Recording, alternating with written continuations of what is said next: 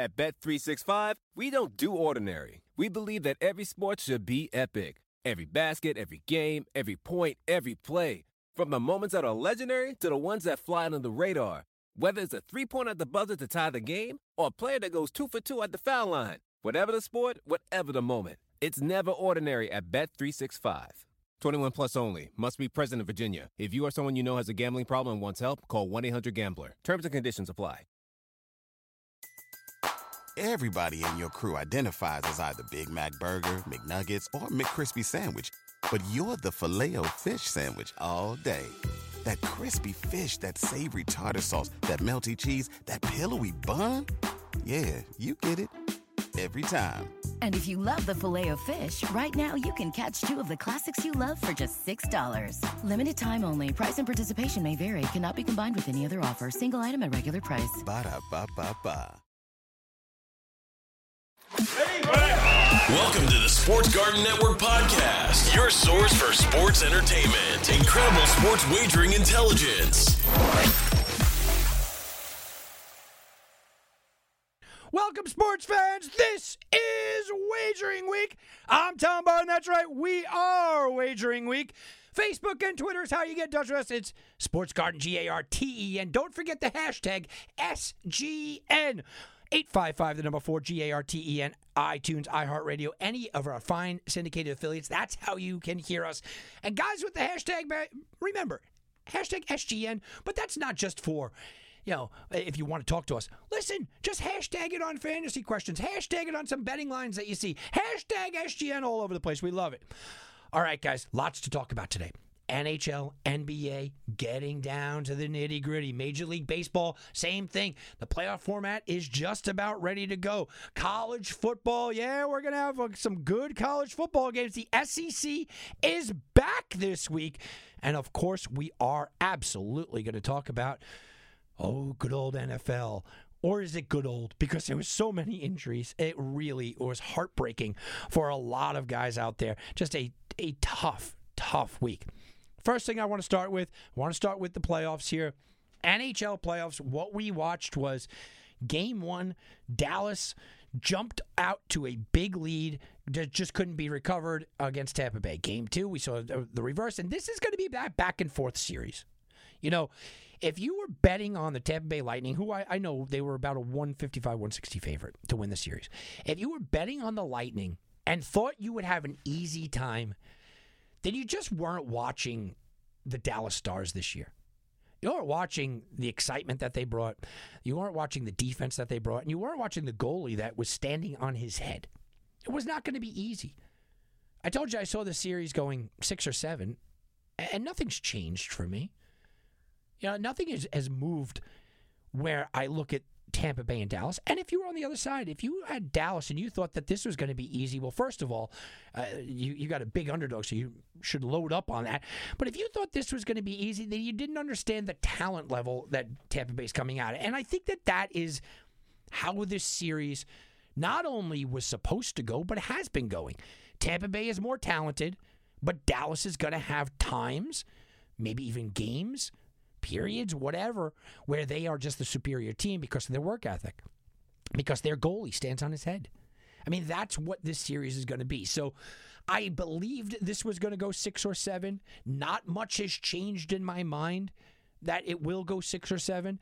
I think it's going to be a very good Stanley Cup final. And it's one of those Stanley Cups where you can absolutely sit back and say, you know, it wasn't a coronavirus shortened gift. Yeah, and that was uh, that was my worry in all sports. My worry in all sports was somebody random was going to win, and people were going to go, "Hey, they only won because of the coronavirus." And I, I think no matter who hoists the, the trophy here, if Tampa Bay wins, you're going to go, they were the best team in the league last year. They were one of the best teams in the league this year. They had a great playoff, and they absolutely deserved it. I don't think you can take anything away from them. Nothing, nothing at all. And Dallas is sort of the same thing, right? Dallas made the playoffs last year, made the playoffs this year. They got out at the right time, but it, it was more of a product of good on the ice play than it was a fluky nature. So I think we're still going six or seven here. I, I still see value in the under as the further that the games go, the deeper that the playoffs go, I'm starting to see lines five, five and a half. I still think that there's some value on the under as we go deeper, but take it on a game by game basis. How about to the NBA? And in the NBA, I, I think we looked at the Heat and Celtics series and we said this one's going six or seven. I told you it was going to be a game seven. Okay. And I predicted the Heat in a game seven strictly because they were red hot. Well, not much has changed eh, because I was in a coin flip mode then. I've watched these games and I'm still kind of in a coin flip mode. I think the Heat have played marginally better, barely better, maybe we'll say. The Celtics are putting up a good fight. The Celtics are potentially the better team, overall team. Their defenses, though, are, are what's shocking that they've had lapses. You know, game two, the first quarter of game two, it was a ridiculous. I, I had the under in that game, and I, I wrote to Gary, our producer. I said, Gary, we're, done. We're done in the under. Wound up coming under, but that first quarter was just absolutely explosive. You don't see these defensive lapses, and whoever doesn't have that quarter I think is going to win here. I still, again, just like the other series, I still think that this is going six or seven. I still believe that there is value in the under the later the series goes. And I think that that's just embedded in my mind. The more that you go into a playoff series, the closer that you get to a championship, the tighter things are going to be. And I think that's been embedded into my mind. And this year, I think that it's going to make us some money. So it's something to watch out for. I also worry about Boston's closer. You know, Boston doesn't have the closer, and they still don't. Where I feel very comfortable with the ball in two players for the Heat's hands at the end of the game. I don't know who I feel comfortable if I'm Boston. So I still think it's going to go six and seven. Um, I still think the Heat are slightly the better team. The lines, by the way, have been all in favor of Boston. It's only two, three points here or there but it's been in favor of Boston, and and you're almost in a position where you, you just want to take the money line either way. Right? I mean, you want to take the money line at, at this point. If you're going to take the underdog in this series, yeah, you kind of want to just take the, uh, the the money line. And then you get to Lakers and Nuggets. And after three games, you could have argued that the Nuggets should have been up one, two, one, and I think that's that's a very good reality. Game one to me was a throwaway game. I think you throw away game one from a betting angle, from a fan angle. Denver just came off of a game seven emotional win, tired legs. Every, they're going to get blown out by the Lakers. We made a ton of money on that game, and you know, I told you guys about it. You're gonna you're gonna have to jump on that. Okay, game two and three, Denver was the better team. They were the better team. Now we had a, a miraculous fourth quarter by Anthony Davis to save it, but two and three they were better team. The Lakers are still the better team, guys. But that doesn't necessarily mean that this won't turn into a long series. Now, I didn't think this was going to be a long series. I like Denver. I backed Denver. I had Jokic for uh, an MVP stab here. I liked a lot of what Denver did. Just thought the Lakers were playing too good, and they just had those closers. They had that guy at the end.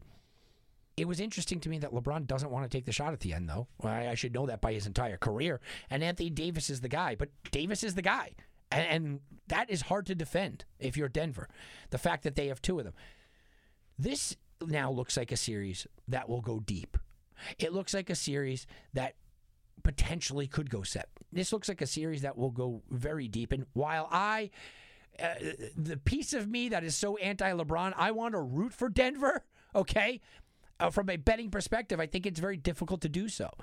I do think that the public is not taking Denver serious enough, but that line is adjusted. In game three, the public basically gave them the same line as game two. It was within a point. But everybody was betting on the Nuggets, and the books kind of took a little beating there. So all of a sudden, you're starting to see a little bit coming back. We, we watch the lines adjust, and I think they'll continue to adjust. That's where we stand with the NHL and NBA. How about Major League Baseball? Well, Major League Baseball is starting to look at their playoff picture. We're just days away here. And I think you have to look at the elite teams just being elite, right?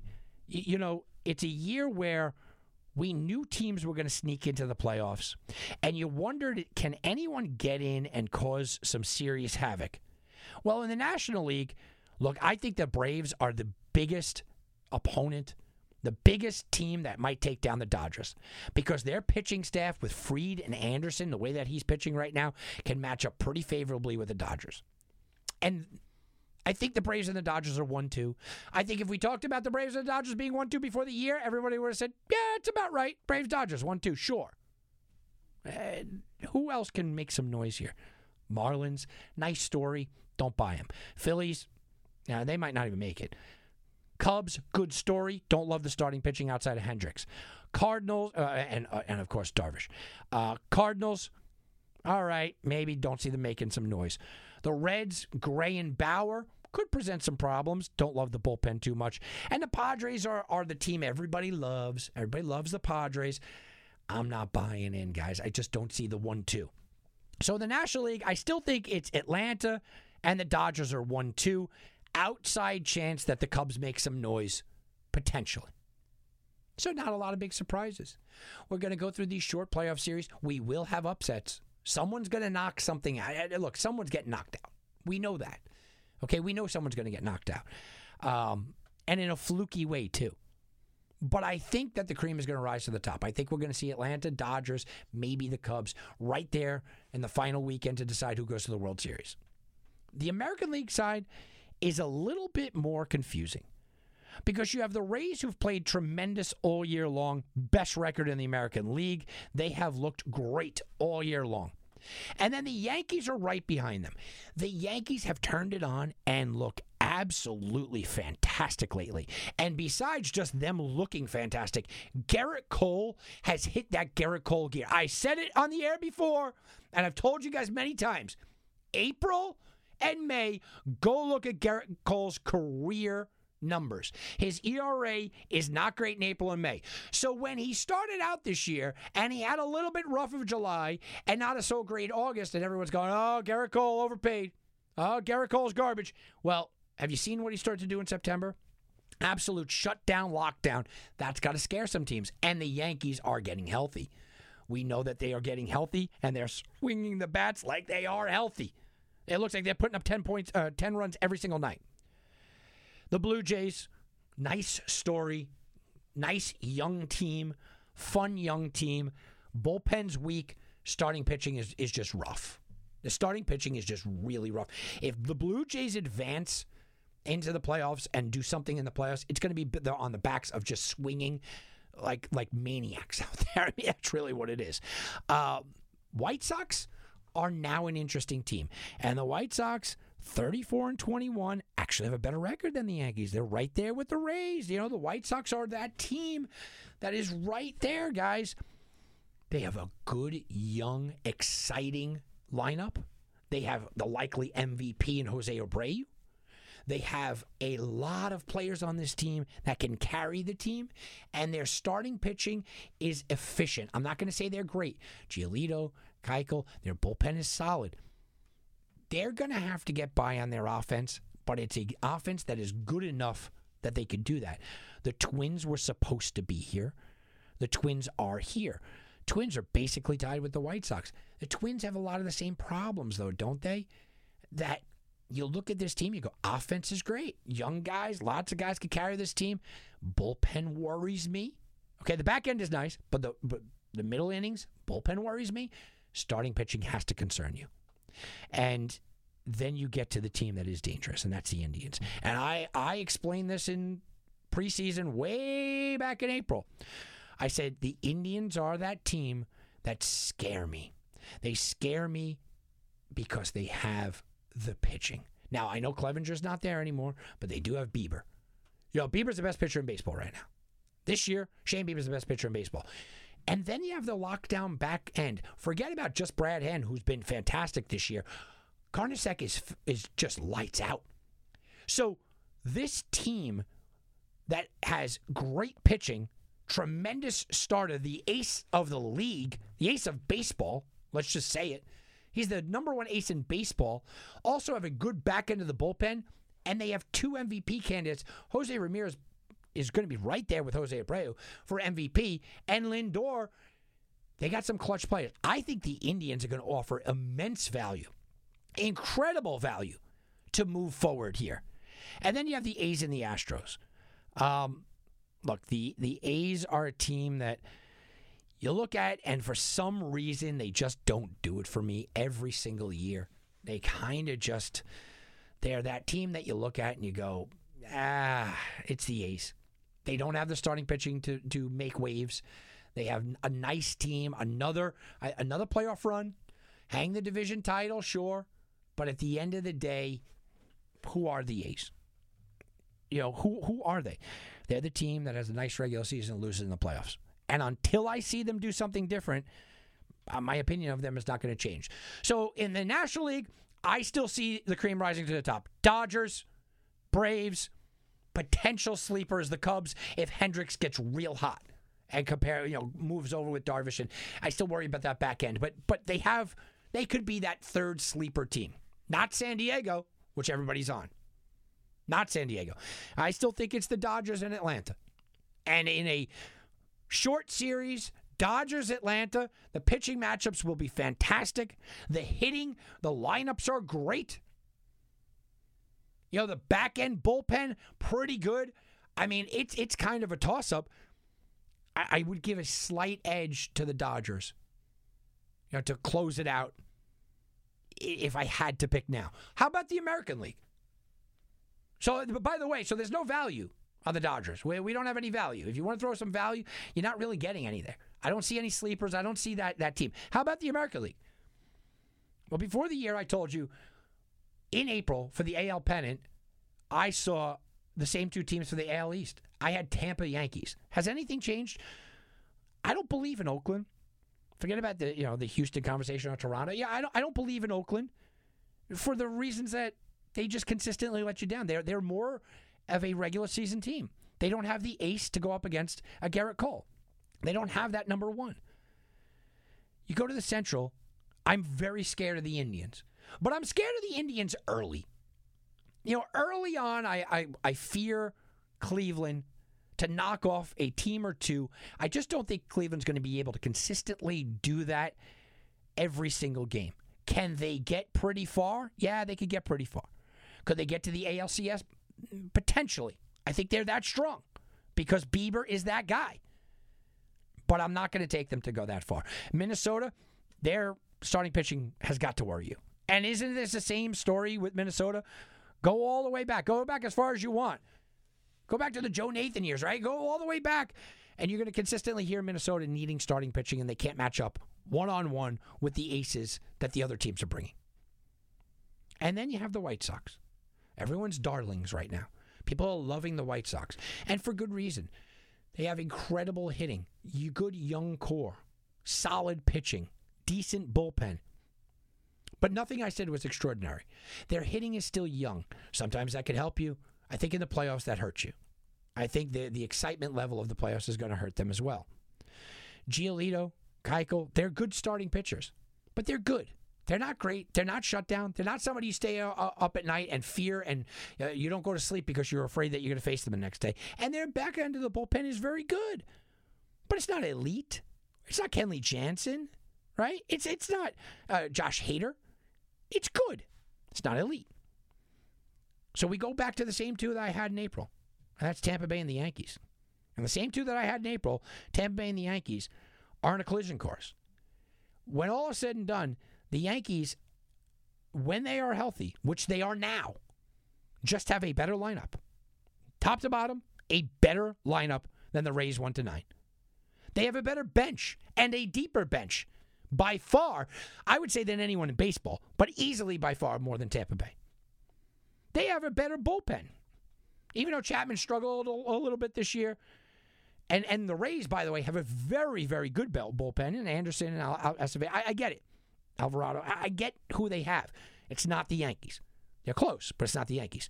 So it all comes down to starting pitching. And if Charlie Morton was pitching right, and if Charlie Morton was the guy that I thought he was going to be before this year, if Charlie Morton was that ace, I'd say I'm worried as a Yankee fan. But the ascension of Gerrit Cole, even without Paxton, the ascension of Gerrit Cole is Bieber esque. It makes teams stay up at night and fear how am I going to beat this guy? How are we going to go against him?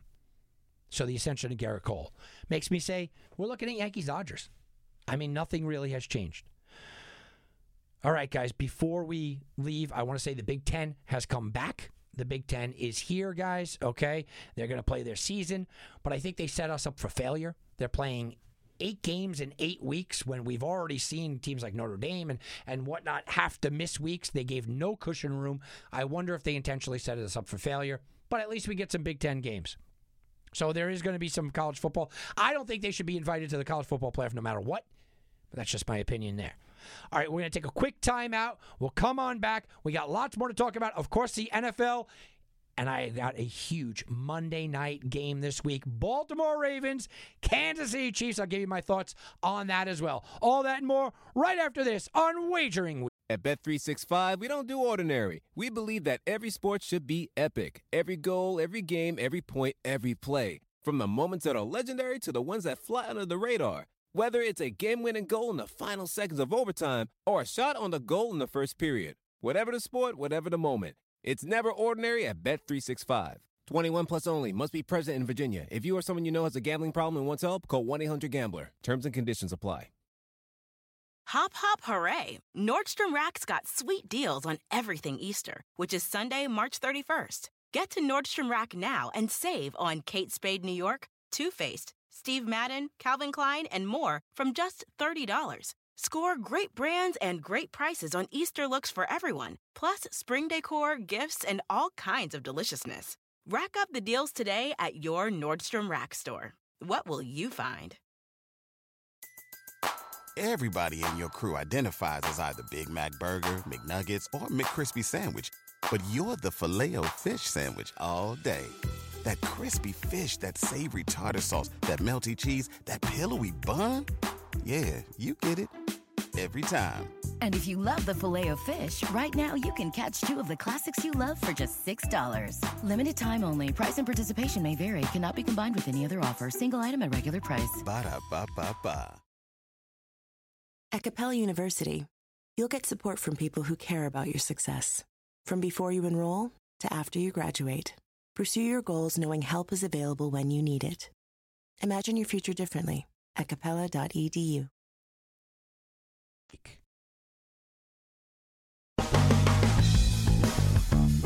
And now back to Wagering Week with Tom Barton.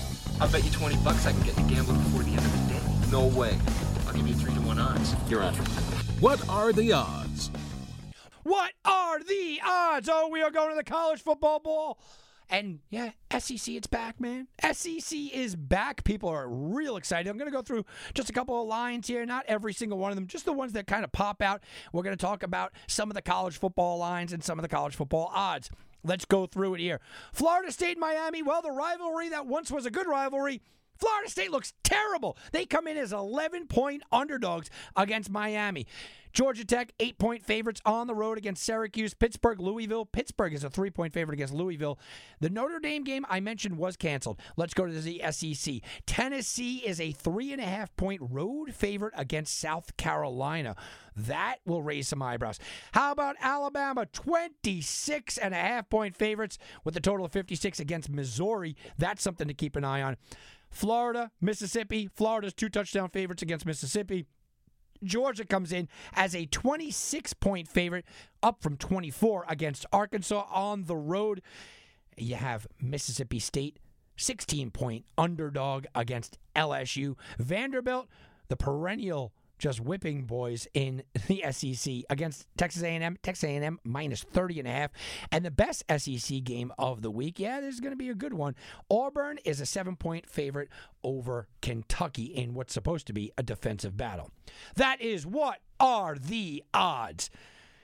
A lot, a lot of football this week, and you know what I've started to see with a lot of the NFL here um, is that the NFL lines and the college football lines we're getting quite the differences. With the college football lines, we're getting big, giant, massive favorites. Oh my goodness, oh, it's crazy. Can't even go near them. It's hard to find a game, even though they're playing in conference. And, and the NFL lines, the more and more I look at the NFL lines, I'm just seeing just tight, tight lines, good games all up and down.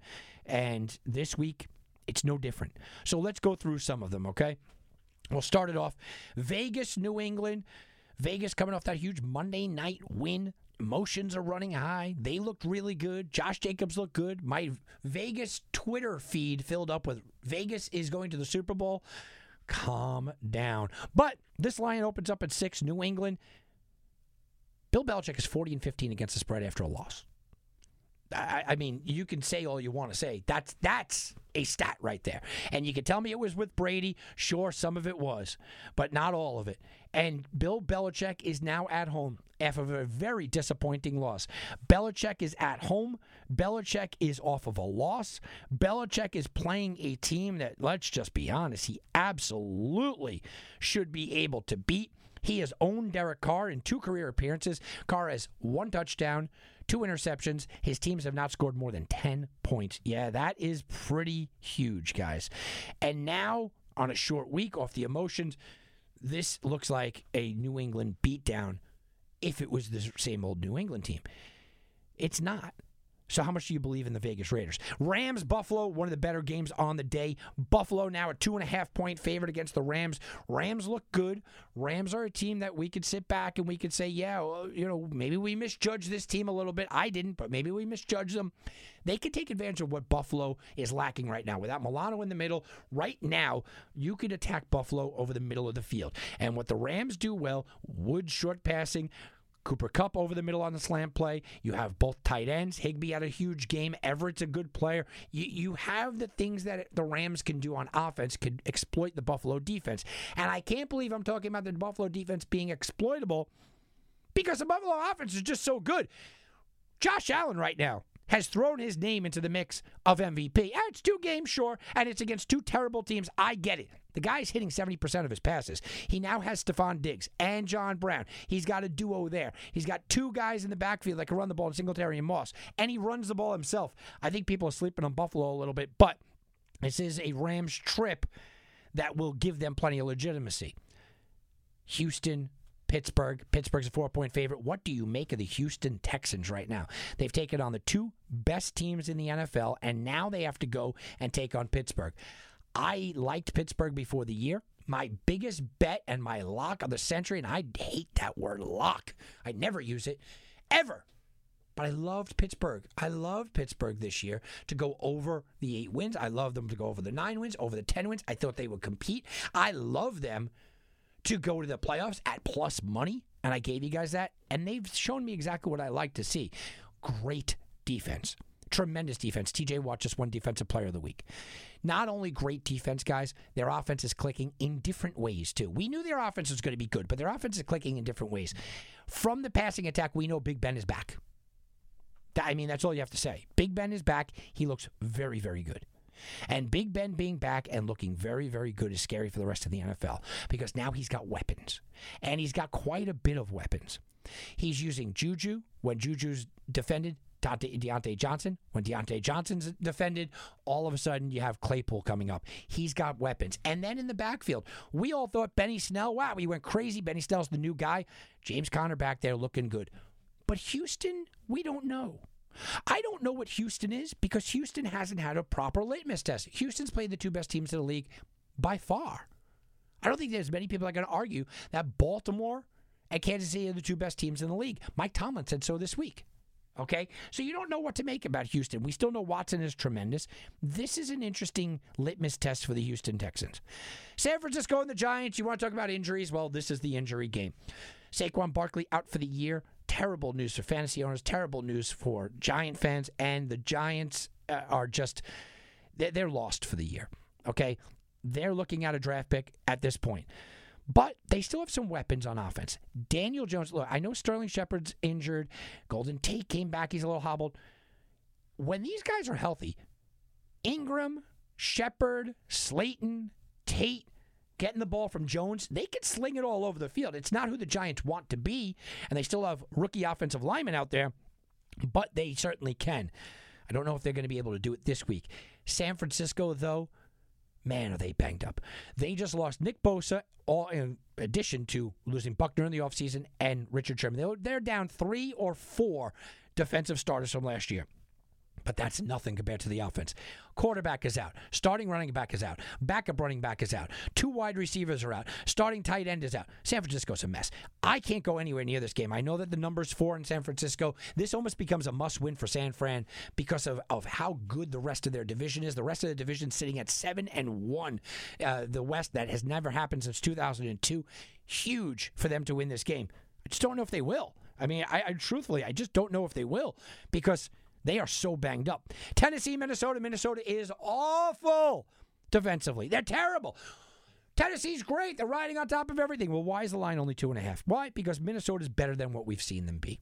Now, defensively, they still have two rookie cornerbacks. I get that's going to be a problem all year. We know that. They also are missing Hunter, who's coming back either next week or the week after, but he's not going to be there for this game. Tennessee has to take advantage through the air. The problem is A.J. Brown's banged up. Uh, Jonnu Smith is very good, but he's not a deep threat. Uh, Corey Davis, still not sure if we believe in him. And do they try to even go to the air when you have a guy like Derrick Henry?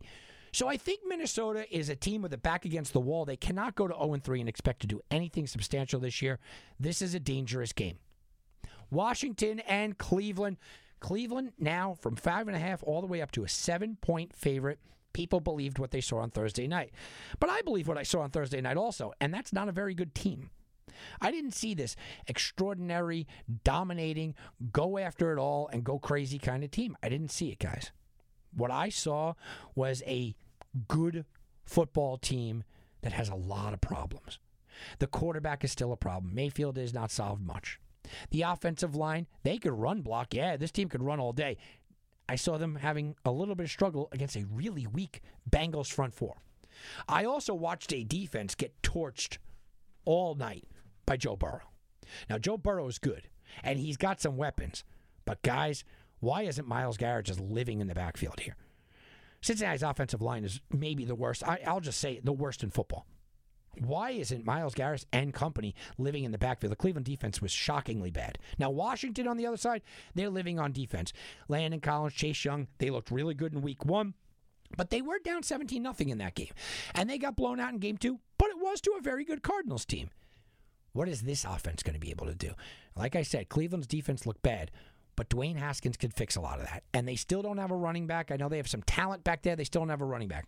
How Terry, Terry McLaurin is catching any balls is crazy. I would be triple teaming this guy. He's the only weapon they really have. Will Cleveland be able to shut him down?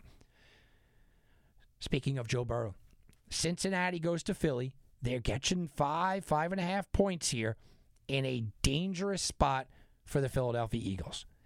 The Cincinnati Bengals are coming off of a Thursday night, so they get extra time to prepare. Joe Burrow, you can see, is getting confidence by the snap, not by the game, not by the quarter, by the snap. He is looking better and better out there and more comfortable. This is a Cincinnati team that is heading into Philly, and this is a dangerous spot for Philly.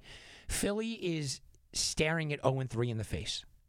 And not only would it be 0 3, it would be 0 3 and losing two games at home. And this Eagles team, oh, they're in a must win. Let's just say it. They are still banged up on the offensive line. But Miles Sanders came back and looked really good 95 yards on the ground. They still have Goedert and Ertz. They're starting to get healthier around the field. Right now, the problem is Carson Wentz.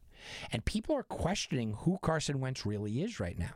What is he? Look, I'm not ready to throw the towel in on Carson Wentz and say he's I won't use the word bust, but he's uh, you know not playing well. I'm not going to go out there and say it's time to give up on him in fantasy. I'm not out there and say you know this guy can't win and bring this team to. I'm not willing to do that yet. If he struggles against the Bengals, I will. If he struggles against the Bengals, he's leaving me no choice. Carson Wentz is a guy right now that is lost out there. He's not playing well. He's not seeing the field well. He's not getting it to his receivers well. But he is dealing with banged up receivers, and he is running for his life because of banged up offensive line. I think that's going to be squashed a little bit this week. The line is getting a little bit healthier. Lane Johnson is back. Miles Sanders going to get more of a workload. We heard heard Coach Pederson say that, and you get the ground game going. That means they can't blitz on you. So I think that this could be the week that turns Philly around, but it better be right. If Philly doesn't turn around this week, I don't know when they will. I don't know if they will. This could be one of those years for Philly where things just spiral completely out of control. And we've seen it happen, guys. We've seen it happen time and time again in football where people get off to a bad start and then it just kind of slides downhill. Carson Wentz needs to have a good game here. And this Philly team has to win. Joe Burrow, though, he doesn't care about any of that stuff. How about Chicago, Atlanta? Atlanta only a three point favorite against Chicago. And I say only because, look, I'm a Bears fan, guys. And what I've seen in Chicago, I am sorry. I'm sorry. Atlanta's going to have a field day here offensively. It is the defense that is the worry for Atlanta. Defense has just been non existent. They came in this year, according to Pro Football Focus, as the worst defense in the NFL, the worst defensive backfield. And, well, nothing's really changed, right? They are throwing all over them, and it looks absolutely pathetic out there at times. But can Mitch Trubisky and the Bears take advantage of that? Allen Robinson still is not a major part of this. And Trubisky and the Bears, look, they might be 2 0. They needed every hope in game one. And in game two, you know what? They almost gave that one away. Atlanta's defense is bad, and I think the Bears will move on them. But how about Atlanta's offense? 450 yards through the air in week one, 500 plus total yards in week two, and somehow or another they are 0 2. And they are only three point favorites, and they are at home. I mean, this is a scenario, guys, where you look at it and you just say, ouch. I mean, this is an ouch moment if you're the Chicago Bears. This is a dangerous, dangerous game. Over under, by the way, is only 47 and a half. That's worth a look. Want to talk about dangerous games? How about Jets at Indy? This opened up at 7, quickly went up to 8, 9, 10, 10 and a half, 11. This has just continued to rise. The Jets are pathetic. And everyone in New York is talking about Sam Darnold maybe being on his way out and let's bring in Trevor Lawrence. I mean, that's the conversation that people are having right now. And when you look at what the Jets are doing, they are banged up and they are bad. Adam Gase is playing for his life. Okay? I don't think that Adam Gase is going to be here much longer. And that's probably a good thing. Le'Veon Bell is still on IR. Their wide receivers, Crowder was banged up. Perriman was banged up. Uh, they can't get blocking down. Their defense is, is in shambles. The Jets have nothing good to say about them. But are the Colts worth giving 11 in a spot like this? Is anybody worth right now double digits this early in the season? That is my concern. Double digit favorites at this spot early in the season is just something that I go, I, I just can't get behind.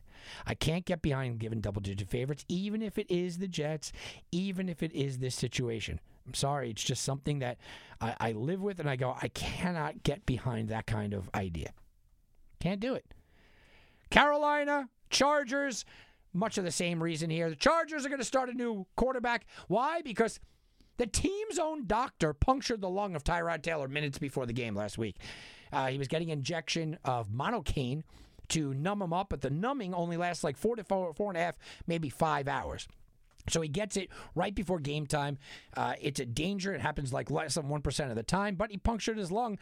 Tyrod Taylor will be out. Justin Herbert in. Well, Justin Herbert looked really good this last week. He looked exciting. He looked like pinpoint. He knew what he was doing. But sometimes that helps a young guy to not have any uh, jitters, right? And not have anything to worry about. And he's taking on Carolina. He should move the ball. He should be okay here. They're six and a half point favorites. He should be okay. But I look at Teddy Bridgewater and I say, you know what? They're going to unload on Bridgewater. There's no Christian McCaffrey here, and it's still a rookie quarterback. Bridgewater, by the way, 17 and 4 against the spread in his career as an underdog. Something to keep in mind. Denver, Tampa, everyone's down on Tom Brady. That's it. Brady stinks. Brady's terrible. Brady's done. Only threw 185 yards and a touchdown last week before the half. They are six point favorites at Denver. Denver will be out with, uh, without Drew Lock, without Von Miller, without A.J. Bouye, without Courtland Sutton. The entire team is banged up. Tampa Bay found some running last week. Ronald Jones looked okay, fumbled it. They pulled him out of the game. Leonard Fournette took over. And I don't think we see much of Ronald Jones from here on out. Godwin looks like he's getting healthy. Evans looks like he's getting healthy. This is starting to turn into the Tampa Bay, team that we thought that they might turn into. And Tampa Bay, oh, by the way, they're playing really good defense as well. So the number six, 43 and a half is the total. All right. How about Detroit and Arizona? Arizona is looking like that team that everybody wanted to jump on, and they are absolutely playing like it. Three and a half point spread went up to a six point spread here. Arizona in their favor in their home ballpark against Detroit. Now, Detroit gets Kenny Golladay back. That's a pretty big get back right there. He's the their best receiver by far, giving Marvin Jones more room underneath. Arizona's defense has played well though. Patrick Peterson looks good. They are Chandler Jones looks good. Look, they have some pieces there on defense, and they've been playing better than we thought they would. But it's the offense that carries the day. Kyler Murray looks like the next in line. We went Mahomes, we went Lamar Jackson. You still got Russell Wilson out there, and now it looks like Kyler Murray's turn. He's got Hopkins, who he's throwing to all day, every day, and Hopkins is cleaning up.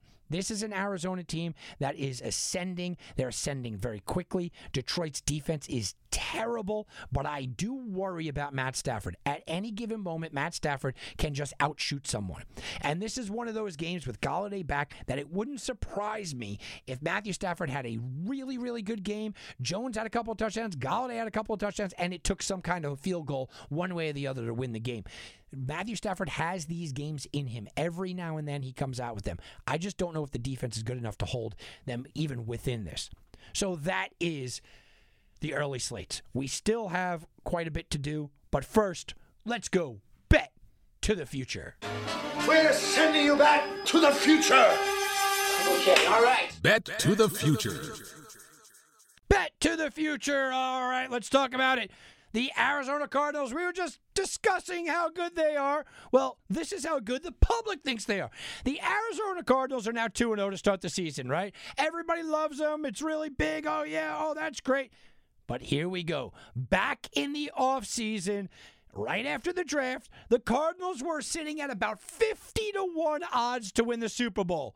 Only nine teams had longer odds. Well, after they won in week one, over the Niners, people started to believe Murray and Hopkins, and I'm believing. Then it was 30 to 1 to win the Super Bowl. Now they are 2 0. People are going, yeah, I'm believing in this team. And it's down to 20 to 1. Only six teams are in front of them. They got about the same odds as about the Packers and the Steelers. So people are believing in this Cardinals team. And that is bet to the future. All right, guys, we got two games left. And let's talk about the Sunday Nighter. Dallas at Seattle. Uh, oh, we have three games left. Dallas at Seattle, Green Bay, New Orleans. Let's talk about the Dallas at Seattle game with a 56 number on the board as their big total. And the 56 number is a massive total but it's kind of warranted here. Dallas gives up 401 yards per game. Seattle, right, basically right there. And two dynamic offenses that have just been scoring and scoring and scoring. And we could talk all we want about how good these offenses are. And Prescott and Wilson are two of the best in the business. And Wilson looks simply extraordinary. Right now, it looks like they're gonna he's gonna score about 72 touchdowns. Literally, he's on pace for 72 touchdowns this year. Seattle's averaging 37 points a game and they're taking on a pathetic Dallas defense and a Dallas defense that they have their reasons for being bad. Okay, we get that. Uh, they are missing Sean Lee, they are missing Vander Esch, but they still shouldn't be this bad. The Rams had a field day with him, didn't run up the score, but they had a field day with him, and Atlanta absolutely knocked them all over the field. And that was with a banged up Julio Jones. Seattle their defense is pretty bad too. And while everybody is really high on what Seattle's doing offensively, and they're great, and Metcalf is turning into a number one. Oh, by the way, how impressive. Last year's Defensive Player of the Year basically shadowed Metcalf last week. Metcalf still had a huge game. Metcalf and Lockett, Carson and Hyde, and even Travis Homer. So you have a lot there running around Russell Wilson. But what about the defense? Bobby Wagner's still very good, but outside of him, this defense is hurting. And now Bruce Irvin is out for this game. Bruce Irvin goes down. Seattle's defense has been torched as well, and New England came a yard away from sending Seattle to a loss last week. So the number is 56 for a reason.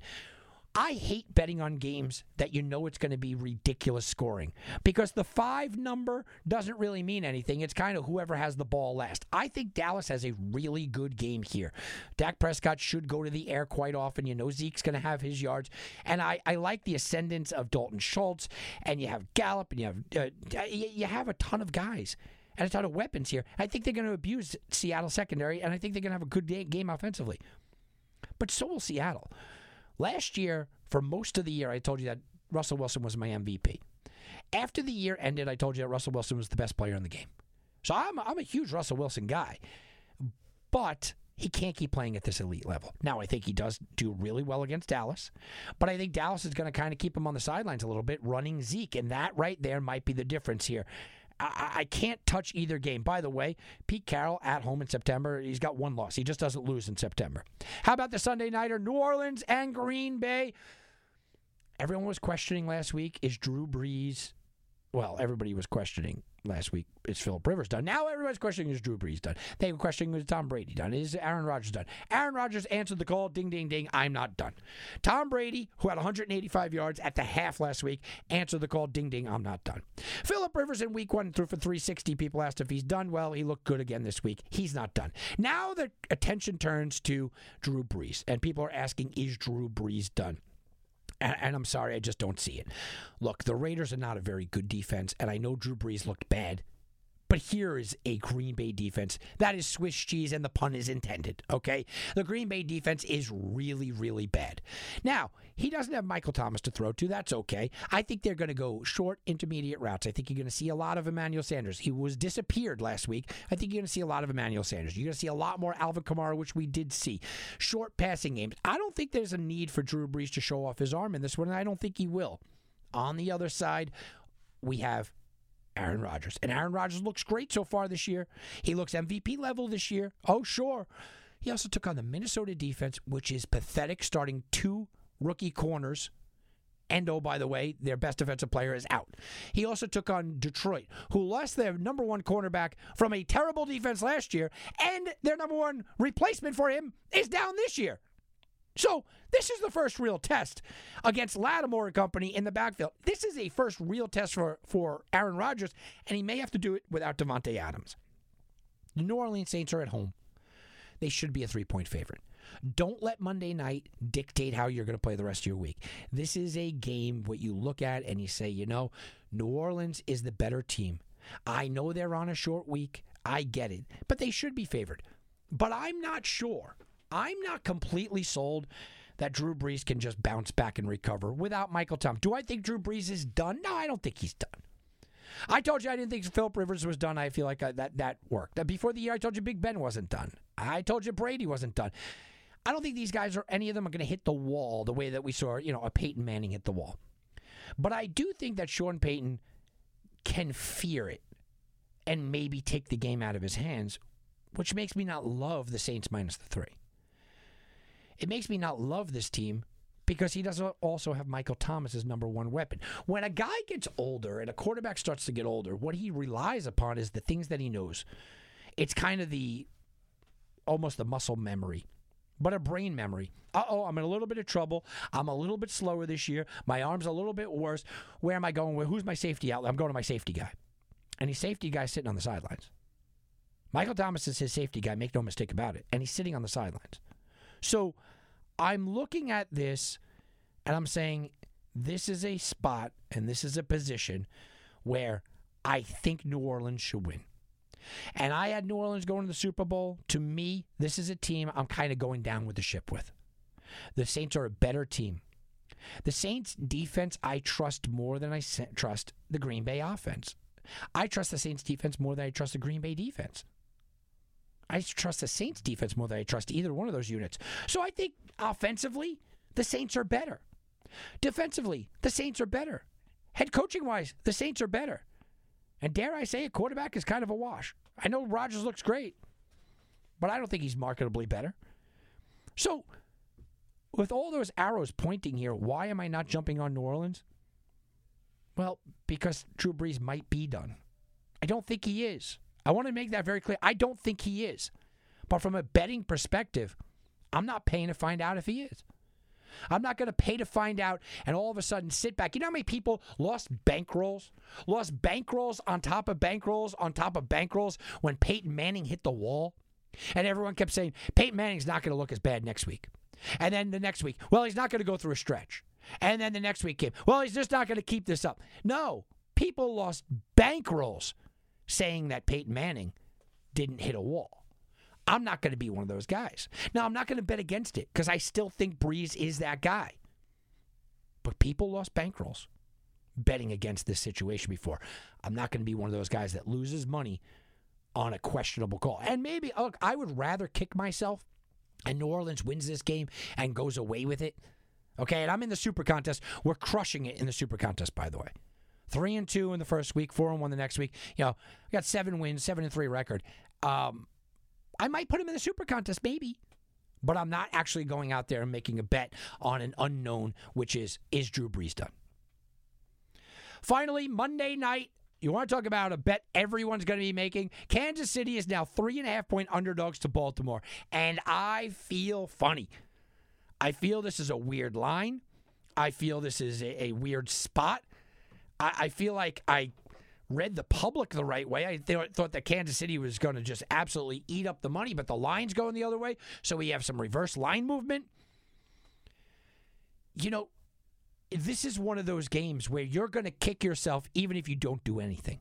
Because if you don't do anything, you're going to be saying, How did I leave out Patrick Mahomes plus points?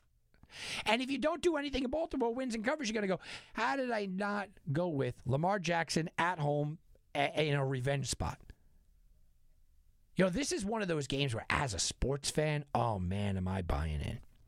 As a sports fan, I am pumped up, buying in. I'm ready to go. I'm going to sit back and really enjoy this game. But as an overall sports bettor, I feel like this is a dangerous, dangerous spot. This has pitfalls all over the place for me. And it has pitfalls all over the place for multiple reasons. First of all, the Baltimore Ravens circled this game on their calendar the, the day that they went home last year against Tennessee. This was the team. I've mentioned the idea that Lamar Jackson wants to be Patrick Mahomes. He wants the money, he wants the accolades. I'm the MVP. Why don't I get the accolades? I know that Baltimore wants to take down the, and slay their dragon, and their dragon is the Kansas City Chiefs. Make no mistake about it. And Baltimore has looked massively impressive in game one, squashing the Browns, and last week looked massively impressive again. There is no holes in this game. They have a three headed now rushing attack that, when you include Lamar Jackson, becomes a four headed rushing attack. They have a premier tight end in the league. They have a wide receiver they're not even using in Marquise Brown. Okay? This is a team that is dominating in all facets on the offensive side. And defensively, they added Calais Campbell. Defensively, you could argue they're the best defense in the league right now. Patrick Queen looks great. This is a great defensive team. Special teams, is there anybody better than Tucker? Is there a better coach than Harbaugh? But you could say much of the same about Kansas City. And a lot of people are going to make a lot of noise about what happened last week against Justin Herbert. First of all, let me just say if you watch that game, a lot of that was Kansas City, shooting themselves in the foot. And I don't want to take anything away from Herbert, okay, who looked very good. They also didn't prepare for him. And a lot of what Kansas City does is preparation because Andy Reid is that good. But let's talk about offensively. Patrick Mahomes not having the greatest start, he looks damn good. A lot of drops last week. You still have Kelce. You still have Hill. You still have Watkins. And Clyde Edwards Helaire is the man. Sorry, he just is. He looks really good. So I look at this team, guys, and I look at Kansas City and what KC does. And it just jumps out at me, and I go, how does anybody bet against this team pretty much ever? But especially in Monday night, especially in September. By the way, Patrick Mahomes never lost in September, and especially getting three and a half points. So, from a football perspective, X's and O's on the field, let's talk about it. Guys, it's as split down the middle as possible. Quarterback, quarterback. I think Mahomes is a little bit better. Lamar's got the MVP from last year. It's a wash. Running back, running game. Clyde Edwards Helaire looks really good. The Ingram Dobbins Edwards combo, yeah, that's good too. It's a wash. Number one receivers, Tyreek Hill has a slight advantage there over Marquise Brown, but it's not that huge. Tight ends, Kelce's got a slight advantage over Andrews, but man, Andrews looks good. Offensive line, I think Baltimore probably has a little bit better of an offensive line. So offenses, I'll give Kansas City the nudge. The nudge because I think they have better receivers, the nudge because they have a slightly better tight end. and the nudge because I still put Mahomes first. So they get the nudge there. How about defense? Well, defense, you got to give the nudge to, to Baltimore. They have better secondary and they have better pass rushers. Okay? So Baltimore has a, a better defense. Kansas City has a slightly better offense. Kansas City, remember, they're getting three and a half points. Andy Reid or Harbaugh, I mean, you're giving the nudge to KC, but it's only a nudge. And then Baltimore's at home. So to me, this is a coin flip. Look, I wish that this could be the Super Bowl, right? I wish these two teams could meet in the Super Bowl instead of the AFC Championship game, which they are destined and headed to go do. They should have done last year. But let's also remember that this Kansas City team, you know, they win big games. We know that. The Ravens, they don't.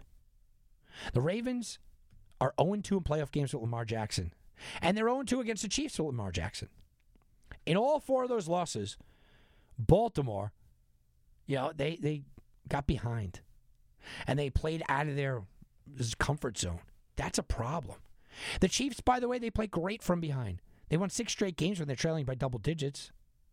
Six straight games. So they know how to play well from behind. This game is all about pacing. Baltimore has to get back to there. Just run it, run it, run it. And they've got to get the lead. If Baltimore gets behind, Kansas City is money.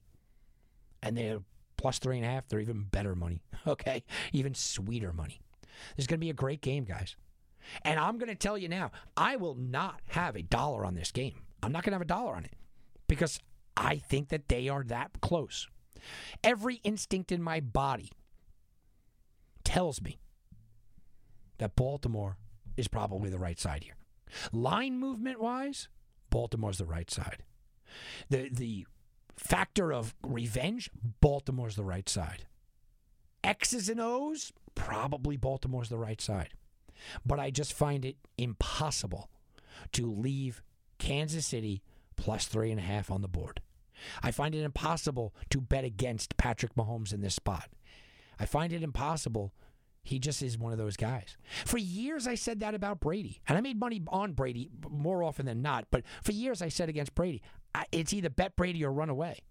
Well, right now, I think we're in that position. It's either bet Mahomes or run away, even though a lot of things point to Baltimore. So I'll give you a score prediction because I'm telling you now, I'm not going to have money on the game. So I'll give you a score prediction for fun's sake, okay? And fun's sake says 27 24. How about 24 24 going into overtime? right? At 27 24, Baltimore wins. That's my fun score prediction. And that's why I'm not betting on it because I do think it's going to be that close. All right, guys, enjoy week three. I'm Tom Barton for Wagering Week. We'll be back, and you can bet on that. This has been a presentation of the Sports Garden Network. To be part of the show, call 1 855 4 Garden. That's 1 855 442 7386. Connect with us on Facebook and Twitter at Sports Garden. That's G A R T E N. Get all your credible sports intelligence 24 hours a day by visiting us at sportsgarden.com.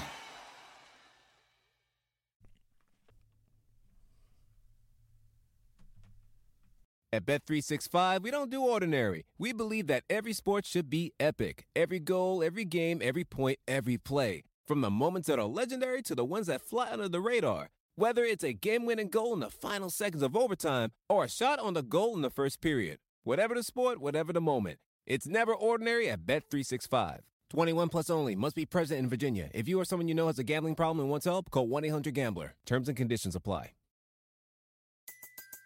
Everybody in your crew identifies as either Big Mac Burger, McNuggets, or McCrispy Sandwich. But you're the filet fish Sandwich all day. That crispy fish, that savory tartar sauce, that melty cheese, that pillowy bun. Yeah, you get it. Every time. And if you love the Filet-O-Fish, right now you can catch two of the classics you love for just $6. Limited time only. Price and participation may vary. Cannot be combined with any other offer. Single item at regular price. Ba da ba ba ba.